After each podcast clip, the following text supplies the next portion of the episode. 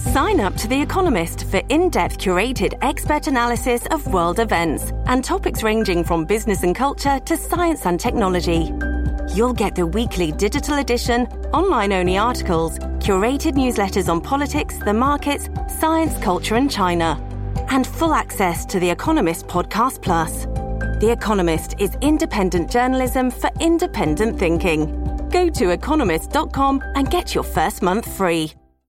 Hello, everybody. This is Marshall Poe. I'm the editor of the New Books Network. NBN listeners like to read books and buy them. So we thought we'd tell you that right now, our friends at Princeton University Press are having a remarkable site wide sale. You can get 50% off books, including ebooks and audiobooks, with the code 50, F I F T Y, at checkout until May 31. You can save some real money on Princeton University Press books. I encourage you to go there and check it out.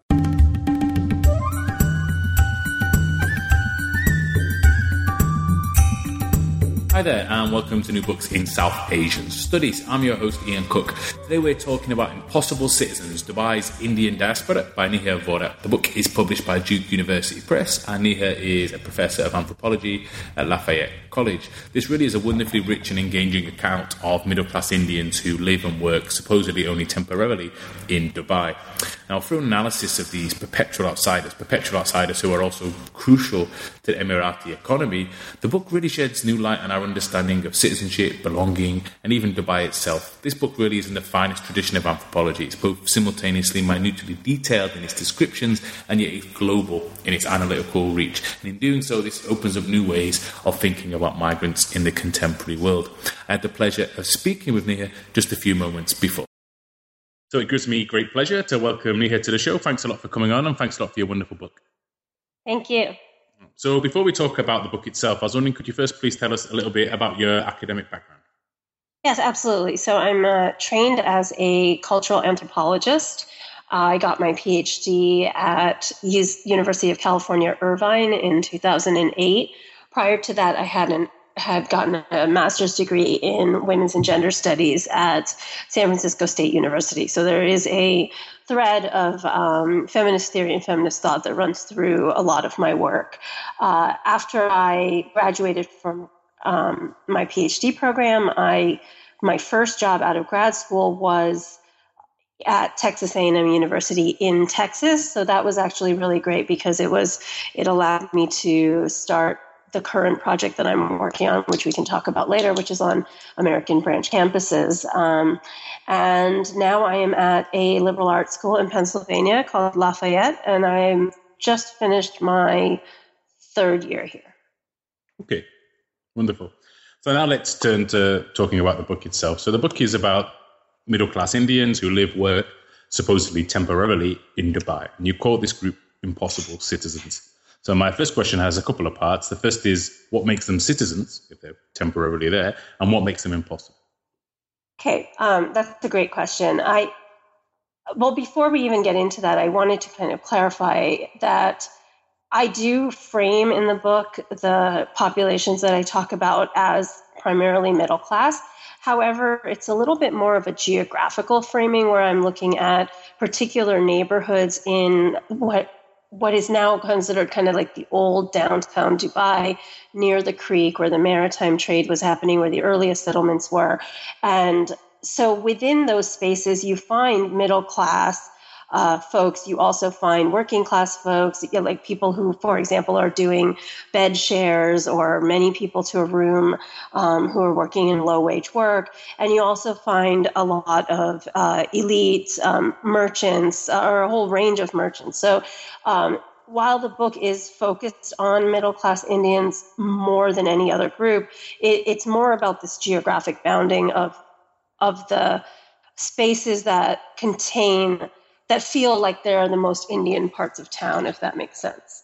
Um, so, in terms of these two questions about why are they, why do I call them citizens, and why what makes them impossible, um, the impossibility part is due to the way that citizenship structures are um, in place in Gulf countries. Of course, these are not rigid, these are porous, um, but to give you just a, a framework, um, citizenship, unlike in, say, the United States, where if you're born in the United States, you are automatically a citizen. Uh, in the Gulf, it's passed down through the father's line. So your father has to be a citizen for you to be a citizen. This means that every foreign resident or migrant who make up about 85% of the population of the United Arab Emirates uh, is it not only is not a citizen, but also has very little access to citizenship. Now, there are some exceptions to that, which is, for example, if you marry a citizen, then you can naturalize. Certain groups have been naturalized in the past. Uh, if you have um, what in the Gulf we call wasta, which is connections, uh, you can get naturalized. So, so there are exceptions to these rules, but for the most part, it is naturalization and even permanent residency for migrations is is practically impossible. Migrants are tied at every level, whether I go as an academic to teach a, um, a course or somebody goes as a um, business executive or a business, even a business partner to an Emirati citizen or or what we know as the quintessential, let's say, construction worker in the Gulf. Everybody is tied to uh, temporary renewable work visas. So this also precludes not only citizenship, but also permanent residency, like as if in the U- United States you would have a green card or something like that. Those things are not really available. The only way that are available is um, with these new projects that are in place where wealthy people can buy what they call freehold property, which comes with a um, with a visa for the time that you you have that property. So that's the impossibility part. The citizens part is me really kind of unpacking what do we mean by citizenship itself technically we tend to think of citizenship as the legal category preferred upon you by the state that gives you certain rights and privileges um, that basically officially says that you belong. However, within anthropology, there's been a lot of work that looks at what I would call like multiple forms and scales of citizenship, ways that belonging and also political subjectivity happen despite or even because of the lack of uh, access to legal belonging. So, for example, people talk about urban citizenship, and that that plays a big role in my in my book to think about who does the city belong to who lays claims to the spaces of the city how do people develop their identities and subjectivities and even their politicizations in relation to the particular spaces and they reside in and the experiences of being in those spaces. And people have also talked about, and, and you've read in my book about consumer citizenship, that the, the idea that the purchasing of items that are connected to place produce a sense of affective belonging to to that place. People have also talked about diasporic citizenship, that you are um, a member of a diasporic community, and then that diasporic community also lays certain kinds of claims to the state for rights and recognition. So I'm trying to unpack this very rigid definition of citizenship to really talk about like citizens, like who is in this city. It's a very urban ethnography, right? And and who is really um, whose languages, whose cultures, whose social practices are the ones that are pretty much driving the everyday experiences, not just of South Asians, but also of all of the other residents as well. Wonderful. That's a, that's a great framing uh, to the book. Thanks for that. Um, it's interesting. You mentioned at one point in your book that when you decided to, to do research in Dubai, a lot of your Indian friends and relatives told you that Dubai had no soul. Uh, this is interesting. Then and I suppose a good way to ask you about the types of cosmopolitanisms produced in the city that you talk about is to take the lead from your friends and family and ask directly Does Dubai have a soul? Um, I think that, well, first of all, it wasn't really my Indian friends and relatives okay. that told me that Dubai didn't have a soul. It was actually more often my fellow academics, and and surprisingly to me, people who are Middle East studies experts often would have have uh. these uh, embedded stereotypes of the Gulf countries as somehow, you know, uh, fake, as spectacle, as not authentic, not having culture, uh, and and so those were the the, the narratives that were circulating within um, the scholarly crowd when I was doing this uh, research. The question of whether a city has a soul is to me just a it's almost a ridiculous question. If if people are inhabiting a place that place is important and the everyday practices of placemaking are important. And in that way, of course, every city has its own kind of character to it that if you want to call it a soul, you can call it a soul. But this idea that somehow because so many rapid changes are occurring, because citizens number in such small proportion to non-citizens and that these are very new countries. Uh, the UAE was became independent in 1971.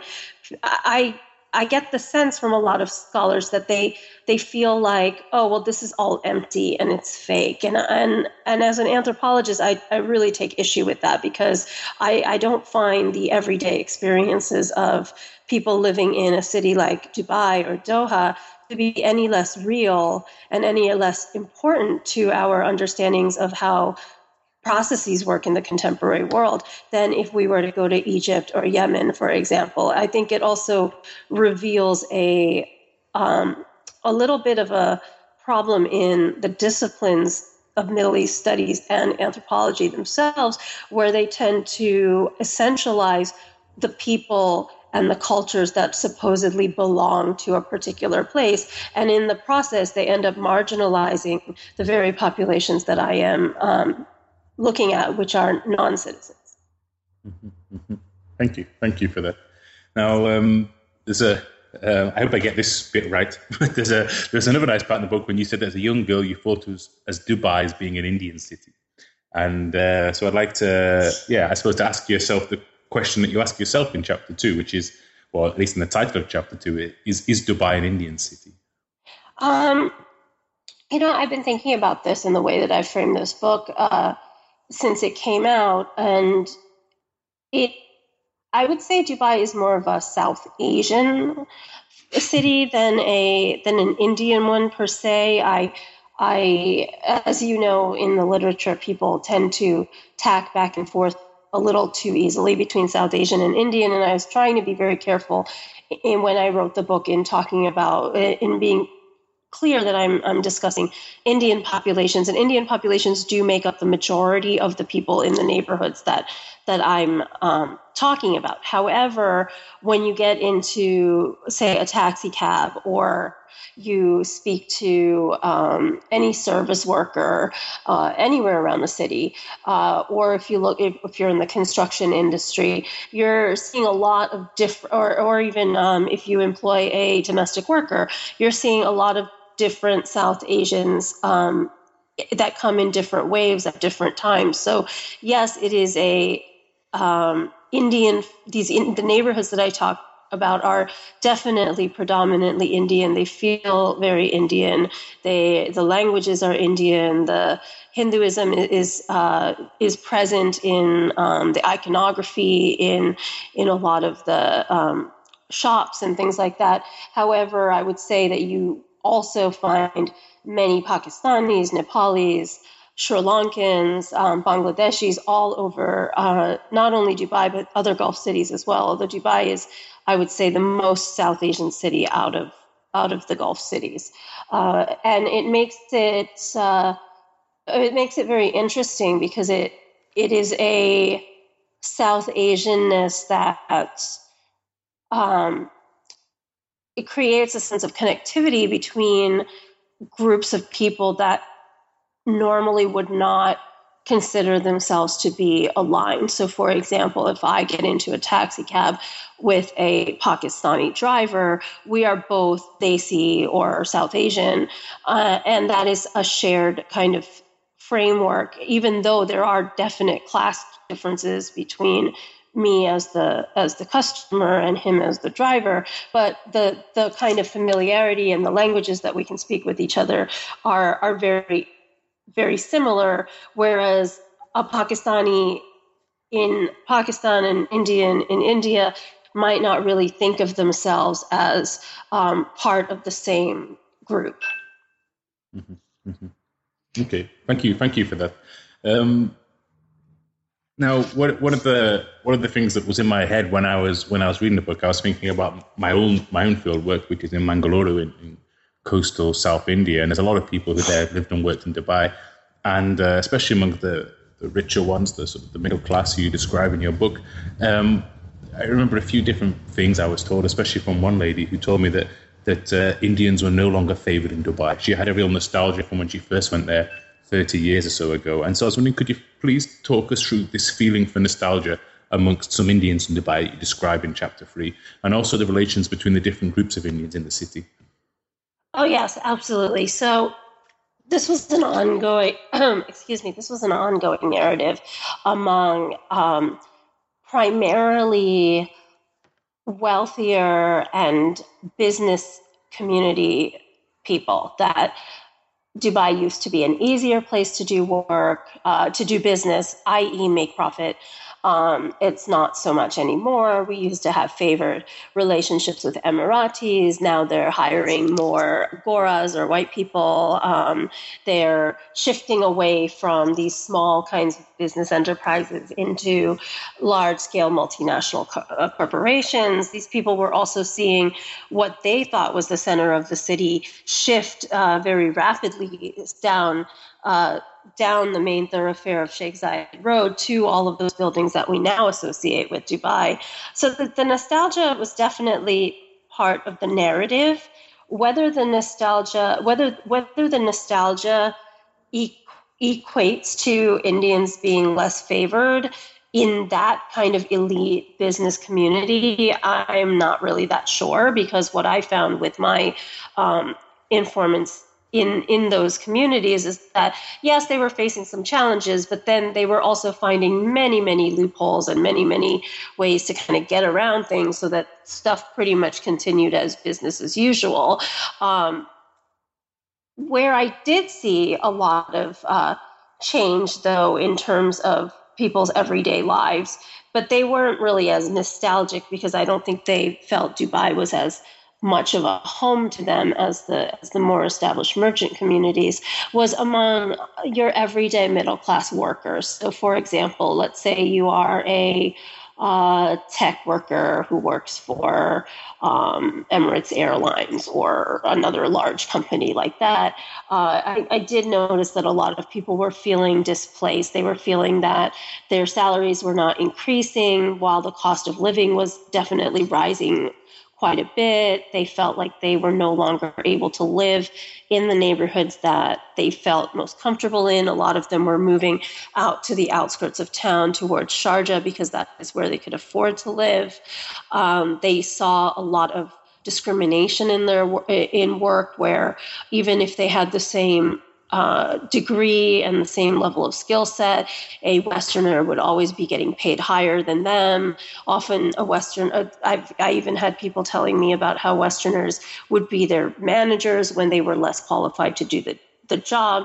And with that came a lot of stereotypes about Indians that in fact, were not really perpetuated by Emiratis because how many Emiratis are really within these everyday office spaces. They were really perpetuated by other nationalities and primarily, in the eyes of my interlocutors, by white, British, and um, North American um, managers who would say things like, well, Indians just can't think outside of the box. So that's why they don't get to be managers. And I, I mean, I, I understand the kind of the way I ended up understanding the logic of those kinds of uh, um, stereotypes was that how do you, as a Westerner, um, who's getting paid so much more money than the Indian sitting next to you, with a whole bunch of benefits also built into your package, how do you justify that that um, that inequality? Well, you justify it by uh, by for some reason figuring out a narrative that makes you better and more qualified to make all of them more money than the Indian sitting next to you. And that's, I mean, that's the only way I could kind of come up with these why these kinds of stereotypes were constantly circulating and why my interlocutors were experiencing them more and more. I don't know if that answers your question. No, it does. It's, it's, it's, it's, good. Thank you. And it, and it brings us nicely on, I suppose, to think about the sort of differences in ethnicity, which were which which you also talk about a bit in the book. I mean, there was definitely a consciousness of race among amongst many of your uh, informants, but uh, at the same time, is there was a sort of consumption-based citizenship, which which was also going on. So I was wondering, how do these two things interact with each other?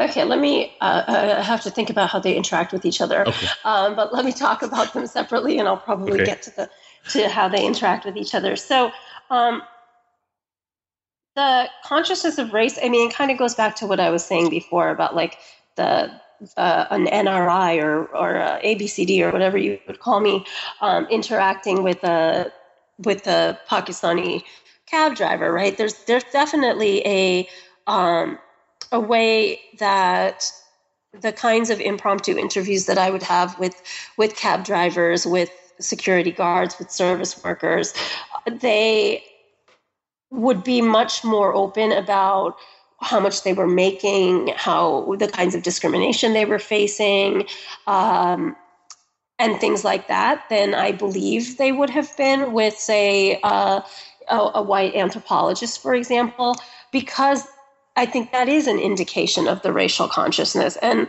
and a lot of of people that I talked to identified like their identity shifted with the migration process and with the process of living and working within these um, within Dubai. So in a lot of ways, the living part, a lot of in a lot of groups did not really, even though they like if you go into a downtown neighborhood that is very South Asian um, and there's Indian restaurants, there's uh, sari shops, there's gold shops, there's electronic shops, that, uh, there's um, all of these services. So, like getting your uh, documents translated into Arabic, uh, um, remittance uh, places where you can remit, banks, uh, travel agencies to help you get back to South Asia.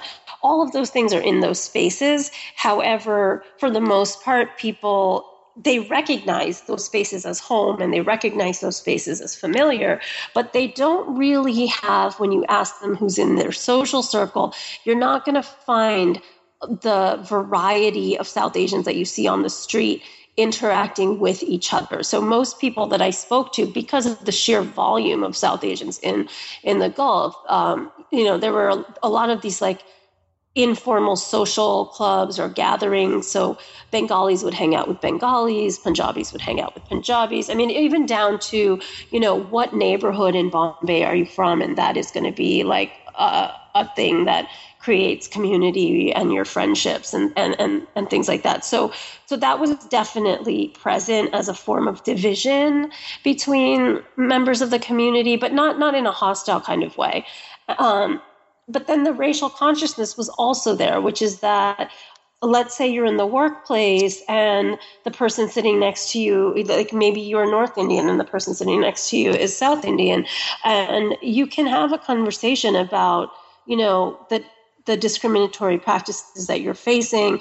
You, I've, I've heard many South Asian men talk about the discriminatory practices of, for example, not being allowed into nightclubs and bars and other kind, other spaces where they are deemed somehow un, unsafe or unsavory people to be in those establishments. So, so it, there's a lot of tacking back and forth between insider and outsider identity, but definitely the process of migrating and living in Dubai creates identifications that are not the same as if you had stayed in the home country. And this is something that, again, goes back to my question, uh, my, my assertion of citizenship, right? That, that uh, the, the standard narrative is these are temporary workers. They have no desire to be here except for making money, and they're just going to come here and then they're going to leave. But they are deeply changed by the processes of being there and the way that they think about their identities and the way that they think about who counts as um, in their you know sphere of similarity and difference.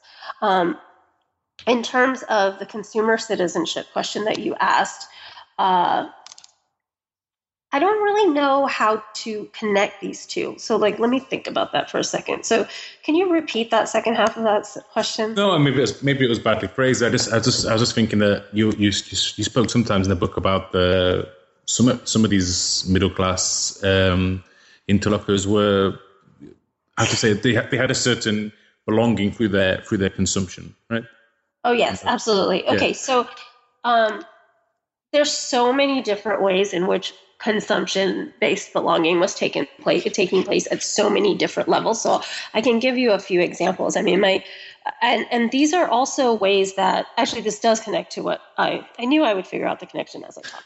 Uh, but the this this kind of sphere of similarity and sphere of difference sort of and tacking back and forth between who counts as in your in your identity and not in your identity also um, goes back to the question of being a migrant or being in diaspora, which is that there was definitely this sense that you are in the Gulf um, you are supposedly making more money, you owe things to family back home, you're remitting back home.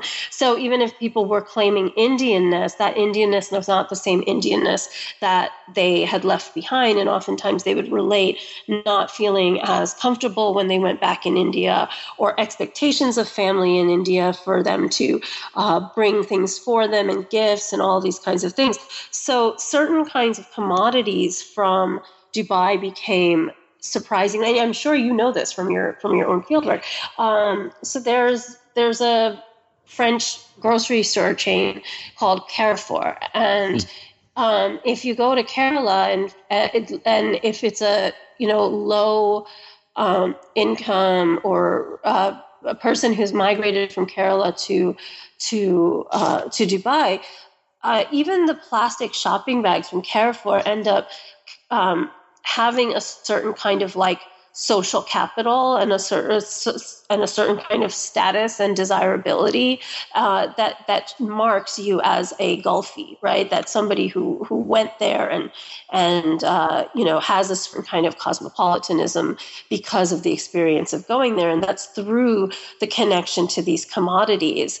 Um, consumer citizenship also worked within Dubai in particular kinds of ways. So, uh, and and it's not necessarily even consumer in terms of pulling out your wallet and purchasing things. It's also consumer in terms of being the tourist in your own city. So consuming the spectacles of Dubai that you, you feel kind of left out of, but also are proud of. So there was a lot of, um, you know, showing me around, showing new people around, saying this look look at this thing that is mine, right? This like look at the Burj Khalifa, look at this thing that is in my city. And and that is also something that I consider a form of consumer citizenship. It's it's, it's this kind of uh, like being the flaneur, but being the flaneur that actually is is uh, claiming is staking claim to a city that they supposedly don't belong to.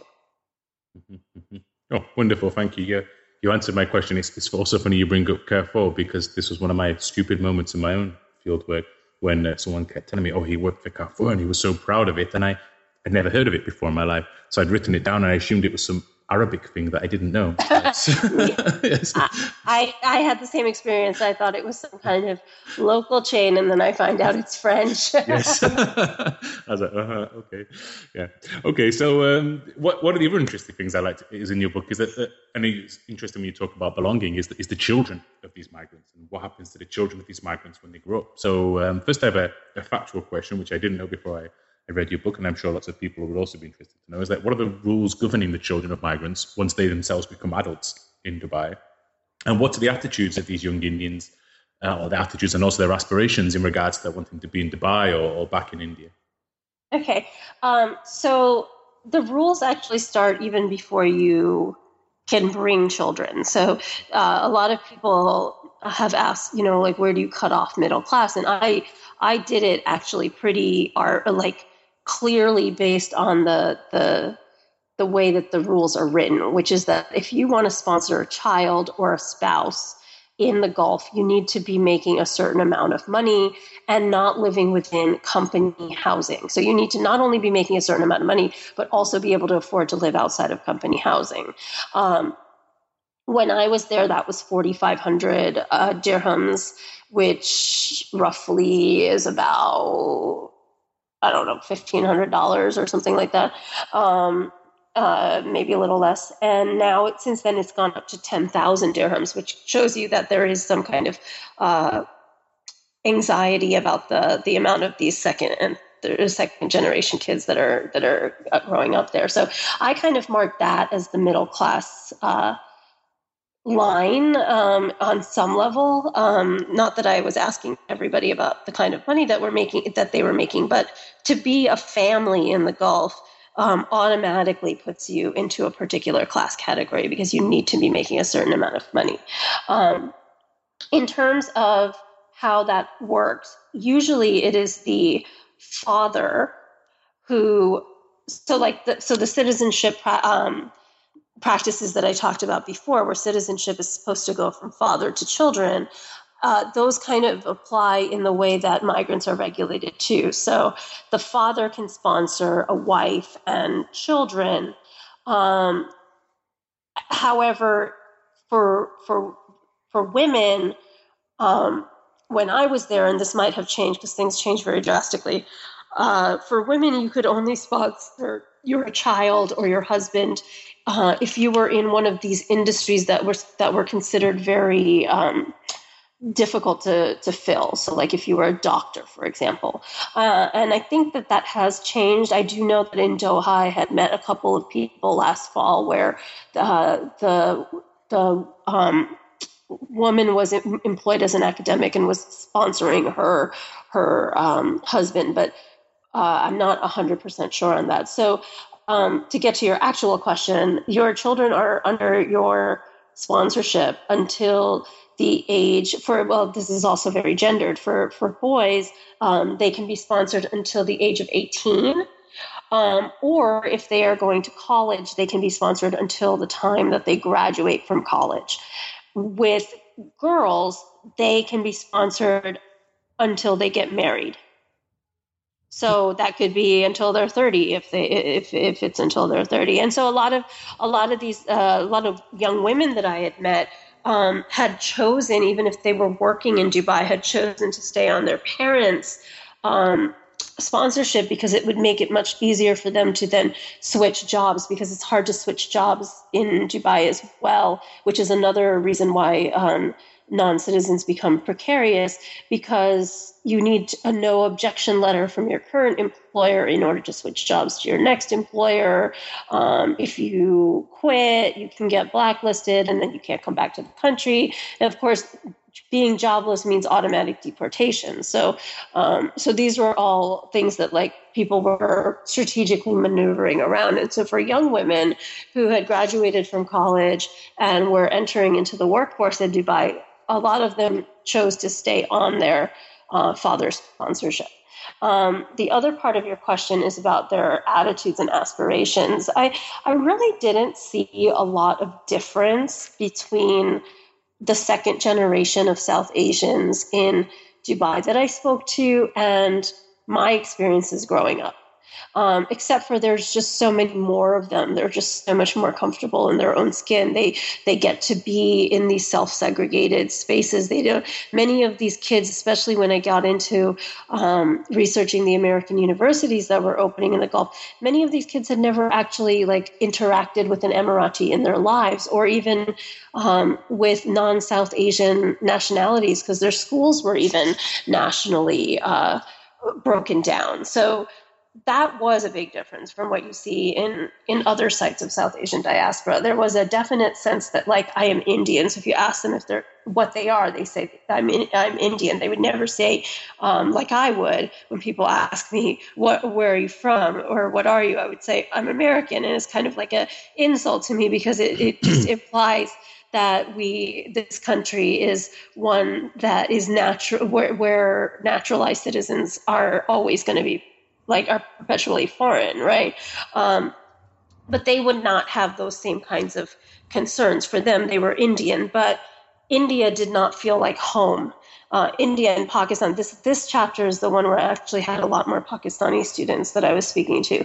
Um, India and Pakistan did not feel like home. They felt out of place. They felt that it wasn't cosmopolitan enough. They felt like they were missing a lot of the luxuries like air conditioning and cleanliness and all of that kind of stuff. Um, and they were, I think, um, on a wide range in terms of aspirations. Some were very clear that they did not want to get married and settle down in Dubai. They found Dubai too materialistic. It was too precarious. They wouldn't want to raise their children in a in a place where they didn't have security. Uh, some wanted to go to the West. Some were quite open, actually, to the idea of perhaps um, settling down in in so-called home country. Um, but a lot of this was very ambivalent as well. I don't think people had really. Um, I think when you're faced with insecurity for your whole life uh, and it becomes normal, there's really not this kind of like overwhelming. Um, the, the, the, it didn't seem like it was all on this, like that anxiety was like right on the surface. You had to kind of dig deep to to find those anxieties and ambivalences. They were there, but they were quite a normalized part of their lives. Thank you. Um, I suppose it's the it's something which uh, anyone who does like um, deep field work in, in one locality faces, and then they come back and they write. But uh, after you finish your field, like two very big events happened: the 2008 economic downturn and also the Arab Spring. And you you touch upon this a little bit in the end of your book. So I was wondering, could you please briefly reflect on these events and how this related to your main arguments that you put forward in your book? Um, yeah, uh, the so I I don't think I was in Dubai right in 2008. I think there was a gap between like 2007 and 2000. Then the next time I went was I think 2009. So when uh, there was definitely a market market shift between the between those two visits. Um, the roads were pretty empty. The hotels were um, so much. I mean, I could afford a hotel for like a hundred, a hundred and twenty dollars that used to be like four hundred, five hundred dollars. Um, uh, the cab drivers were telling me that they were really, you know, missing out on business, uh, that things had gotten really tight. Uh, however, um, I, I, the sense I got was that the city had become much more uh, normalized. I don't know if that's the right way to to put it, but like people were just living their lives and doing this kind of like flash and growth and like uh, people making like hundreds of thousand dollars a year for jobs that they're utterly unqualified to do. Those kinds of folks i think actually were the first ones to leave. Like so those those expats leaving their cars at the airport um, kind of um, kind of uh, stories that we heard. I, I, my feeling is that these are those Europeans that they were bringing in during the boom time that um, really weren't, you know, value add besides uh, for the symbolicness of having Western or white uh, faces to to your uh, com- to your core, uh, company. And I mean, I, I have no factual evidence for this, but this is the sense that I got. And when I came back to Dubai in the subsequent visits after the the um, the economic downturn, it just felt like a much more settled city. Like people were doing their thing. There's lots of little subcultures. There's there's many different people that are there. Um, yes, of course, a lot of people lost their jobs. Um, a lot of South Asians lost their jobs. But then at the same time. Um, and I do note this somewhere in one of my publications, the amount of people that were getting new visas were um, were either the same or more than the ones that were coming back. So, so this kind of circular migration thing didn't really uh, change. It might have been tapping it into different groups. Uh, I do notice that in Doha, for example, uh, which where I started my research post economic downturn, the construction sector is primarily Nepali and not um, Indian, like it, it's South Indian, like it, it is in, it was or is in Dubai. Um, I don't know if that has anything to do with it. I, you do see in these countries um, pretty quick shifts from one nationality to another uh, in terms of what sec- what sectors they populate. I think that might have to do with uh, middlemen and connections, but also with where you can find um, lower paid labor as well. Um, in terms of the Arab Spring, that is not something that I really uh, that anybody that I knew had any connection to whatsoever. Uh, I talk about it in the conclusion of my book as a way to kind of think about, you know, what does it mean to be political, and and the way that the the Gulf states ended up being represented in in much of the coverage of what we call the Arab Spring was that they were protected, that that the citizens were were you know bought off or docile or or um, or not politicized. And and this again reaffirms the idea of Gulf exceptionalism and this idea that these are authoritarian and repressive states and and all of that kind of stuff.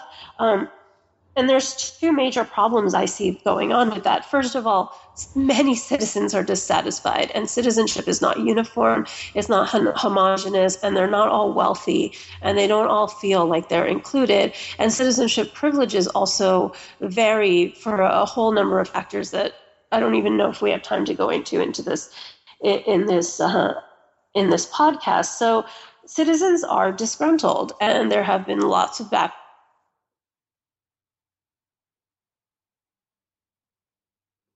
Hello? Hello? Yeah, are you still yeah. there? Yeah, we got cut off.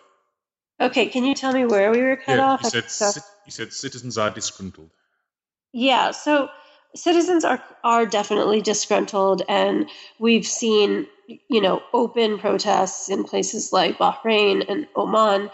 Um, we've also heard about arrests in in the UAE in particular, that it, just the very recent UAE list of like 80 groups that count as terrorist groups shows that the country's fear of any kind of um, uh, politicization by citizens. Um, and a lot of these things also don't make the news because the, in in some places the news is pretty tightly controlled. However, with social media, that has become um, much harder to uh, to keep under wraps. Uh, so, so that's one thing that citizens are not homogenous; they're not docile, and many of them are upset.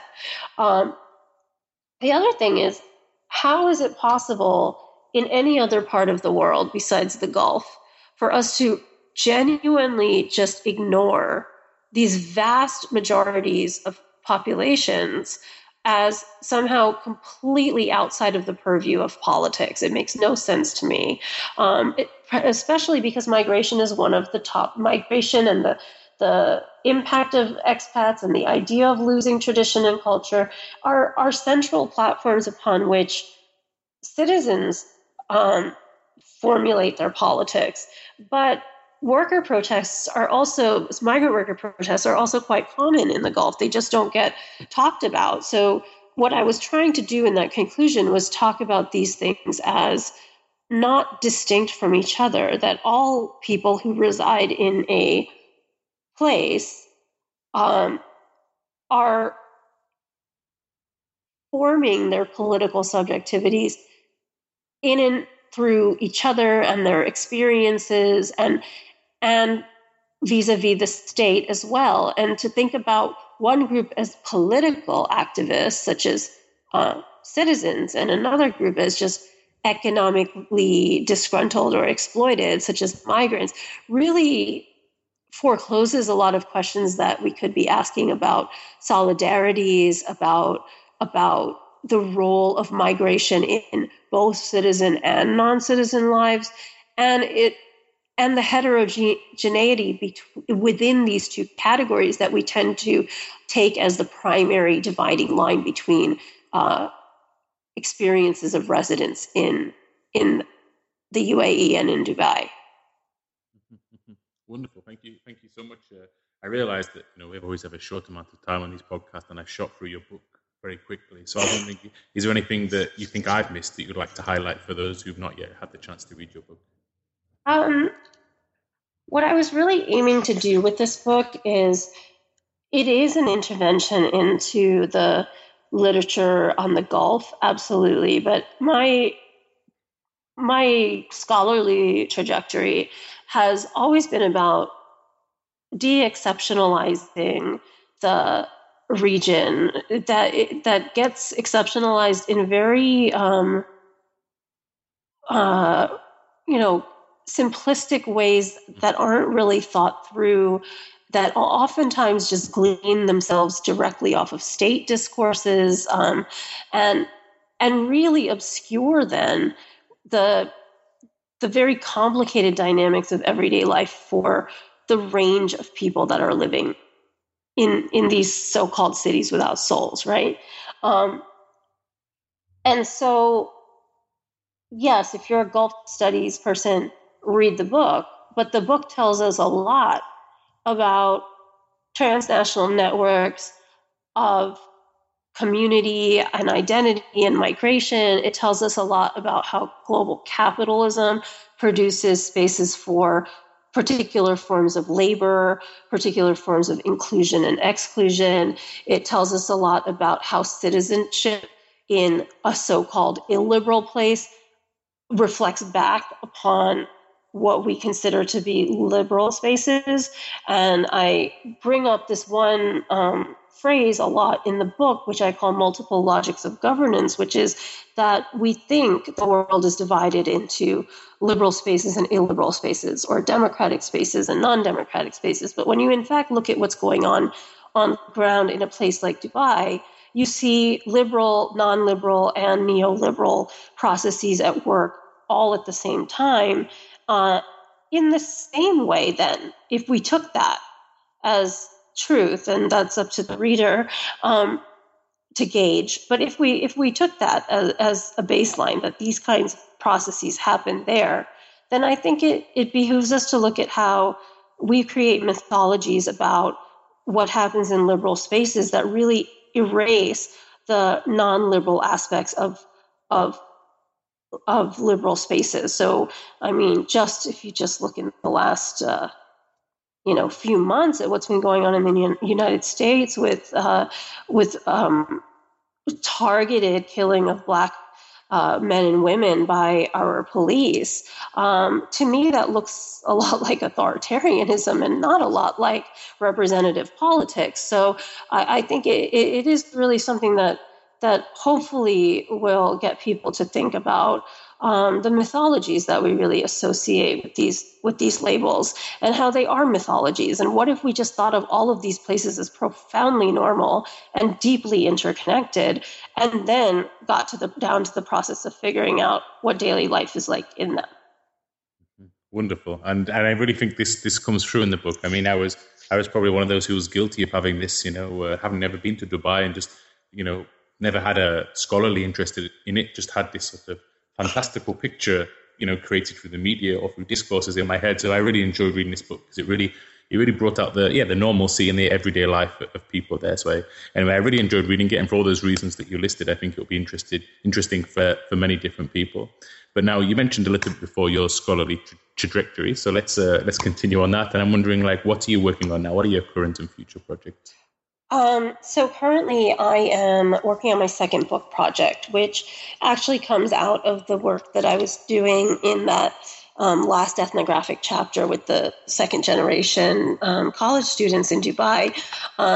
I had been I'd noticed at the time that I was there that there was this mad dash to the Gulf by Western institutions and even by Indian institutions and Australian ones and uh, from all sorts of places um, to open up branch campuses or some kind of higher education or even uh, primary and secondary education partnerships. Um, and what this was doing, at least for the the people that I spoke to in Dubai was allowing them to stay in the country for their higher education, whereas before they would have had to leave. So so in that way, they were becoming even more entrenched, right? Um, and they were interacting, uh, some of them for the first time in their lives, with so many different nationalities, including Emiratis and other Khalijis, and that um, that that brought to the forefront the deep stratifications in the society much more to them than they had experienced while they were growing up.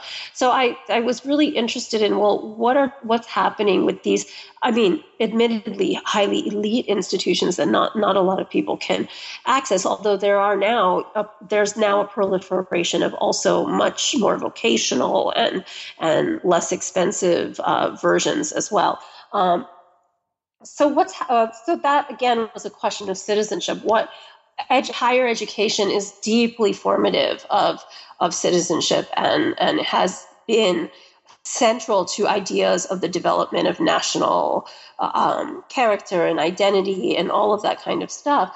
Um, so then what happens in these spaces of higher education, which are billed by the state often as projects to move away to help to help nationals get jobs um, to replace the reliance on foreign labor, but in fact, the populations that are attending them are mostly uh, foreign residents, given the demographics of of the countries, right?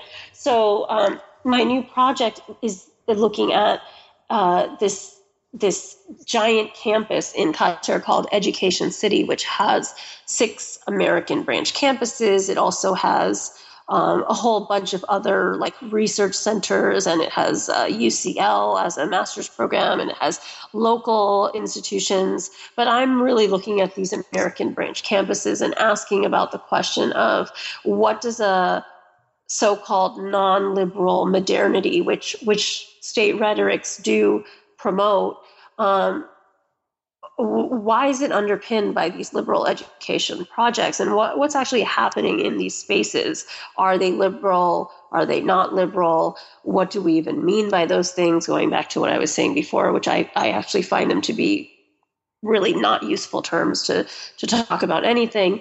Um, and what kinds of especially uh, forms of identity and citizenship are taking place within the classrooms and hallways and social spaces of of these campuses as uh, as Qataris and non-Qataris interact with each other and and you know these are formative years for for people in in figuring out their identity. These are also uh, gender integrated schools english language only uh, billed themselves as egalitarian as secular. However there's also privileges built in for qataris that non-qataris cannot access. So there's a whole mess of complicated things going on in these spaces. And i'm I'm focusing in the book on really kind of unpacking what kind of nation is being conceived in in these spaces and who is going to inherit that that nation? Because i think the state likes to pretend that it is citizens when in fact on the ground you can see and in many different ways you can see that this these are transnational countries and that's not going to end. It's just a question of which expats and which nationals get privileged in the process of um, belonging and which ones get marginalized. Well, that sounds that sounds absolutely fascinating. Uh, we we look forward to that uh, a year or so down the line, I suppose. Inshallah, we'll see. okay, wonderful. Well, there's nothing more for me to do apart from to thank you again for coming on the podcast and thanks a lot for your wonderful book. I really enjoyed reading it and I really enjoyed talking with you today. Thank you so much, Ian. Thanks so much for downloading the New Books in South Asian Studies podcast. I've been your host, Ian Cook. Today we've been talking about Impossible Citizens Dubai's Indian Diaspora by Neha Vora. I really love this book. I think it was a wonderful discussion right now with Neha, and I hope you're going to have the chance to check out the book yourself. Thanks again for listening, and hope you do again next time. Ta